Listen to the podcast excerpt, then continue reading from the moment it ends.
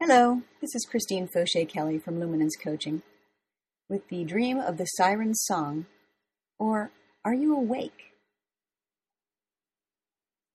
Charmed out of life we see, no life on earth can be hid from our dreaming. The Siren's Song. Dreaming, dreams, so many connotations. There are the big dreams we have for our lives and the dreams we have when we sleep. But there's another form of dream of which we are seldom aware the dream of the siren's song. The sirens, from Greek and Roman mythology, lived on an island and sang enchanting songs to journeying sailors at sea. Their voices could lull even the strongest men into a waking dream, so that before they knew it, the men's ships were crashing upon the rocks. Once separated from their ships, the men would climb ashore, trapped in the dream and knowing no other choice. They would starve to death at the whim of the sirens. What dream are you trapped in believing about your life? Way back around 600 BC, Lao Tzu wrote, The journey of a thousand miles begins with one step. I contend that before you are capable of beginning your journey, you must first recognize that you have feet if you are awake, you have the ability to choose. If you are still caught in the dream, well, we know what happened to those guys. Every experience you have reflects the choices you have made that have brought you to where you are right now. How do you choose where to go on the journey of your life? The trick is that you have to be awake to recognize that you have choices. So, how can you tell if you are awake to life or continuously hitting that snooze button? Think about those sailors. Your first clue is in whether or not you believe you have choices. If you believe you have none, you are likely asleep. Some of you will choose not to believe me and will stop listening right now. And some of you will continue because you choose to hear me out, knowing that deep down I'm right. In your waking dream, you may choose to believe that you have no choices, thereby choosing not to choose. That is your choice. Sometimes the options we have to choose amongst seem like no options at all. But even then, you still live in choice, consciously or unconsciously. Unconscious choices, like dreams, may be harder to recognize, but they are still that choices. Understand me here. Some of the choices we are faced with feel damn near impossible to make. At every crossroads, however seemingly impossible the choice may be, you always have options. Always. But how do you wake up to your life? Honestly, I hate to sound like a broken record, but it's as difficult and as simple as this. You choose to be awake in every moment of your life. We are here to choose. We have been granted the gift of self awareness. Remember your feet? And therefore the opportunity to choose. We are here to learn from those choices. For isn't that the outcome of every experience? It's the choices we make that provide the material for our learning. Is this a spiritual tome? That is your choice to believe. Is this a practical one? Again, you know the answer. What matters most here is that you recognize that you can be in conscious choice. But what does it mean to be in conscious choice? Over the past few days, I found myself writing this sentence several times, and my answers are never quite adequate. I also tend to come back to the same response.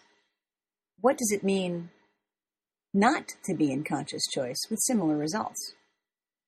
One thing I've been able to find so far is anytime there is an I couldn't blank because blank, there has been a choice point involved. Think of the because as the fulcrum of the choice. What are the practical implications of living in choice? The short answer is Are you the passenger or are you the driver? And who gets to decide where you are going? When you begin to take the wheel of your life in your hands and decide where you are going, you become empowered. And you also become responsible for the choices you did or did not make. And therein lies the conundrum. In order for me to live in choice and to become empowered to make choices, I must first accept there is no one else to blame. Ouch. To be in choice equals empowerment equals responsibility. Let's look at some of this thinking. If I am in choice and I am empowered in my life, then I am responsible for the outcome of my choices. If I am responsible for the outcome of my choices, then I am ultimately the cause of my own unhappiness. Your inner saboteur ready to slap me yet? Mine sure is. I think that when most people start to consider this concept of living in choice, that last point stops them and they can't see past it. But because we are in choice right now, how else could we move this forward? If I am the cause of my own unhappiness, then I am also the source of my own happiness. If I am the source of my own happiness, then I can make choices every day that will bring me to that place. This is the path of authenticity. It takes tremendous courage, strength of character, and an unbending will to continue along this path, as the dream of the siren's song is ever calling out to us. Every one of us has been lulled at one time or another by the song of the sirens, and it remains a constant choice we make each day to overcome. Will I allow myself to be lulled by that song that tells me, I'm not responsible, I don't have to do anything to change my life. There are no choices to make because I'm stuck in this mess and there is no way out. I am a victim of circumstance. It's a spellbinding song, and it has most of us in its grip. The reason it's so hard to shake has much to do with our fear of making the wrong move, of getting hurt, of messing it up. And I contend that therein lays our most powerful learning. Think of a baby taking its first steps. Splat! Wah! Wait a minute. I was walking. I'm going to get back up and do it again. If the baby never tried, or simply just lay there, what do you suppose would happen? Taking the path towards making powerful choices requires an initial leap of faith, especially as we look around us and we see so many people asleep in the arms of the siren. This is why I love the film The Matrix, though it does have one fatal flaw. In the film, the vast majority of humanity is literally plugged in to the dream, as it is supplied by the machines. The people don't know what they don't know. Neo has no idea of the challenging life he is choosing when he enters into the real world. Here's the fatal flaw of the film. The Wachowski brothers have inverted the message. While the world of the machines is filled with the illusion of nice stories designed to keep us asleep, the real world of choice is bleak and filled with horror, pain, hardship, and fear. Who in their right mind would choose to live there? Is the subtle suggestion. Far better to live where there is pleasure, however fleeting. Go back to sleep, gentle viewer. This world of choice is just too painful and belongs only to the realm of fantasy.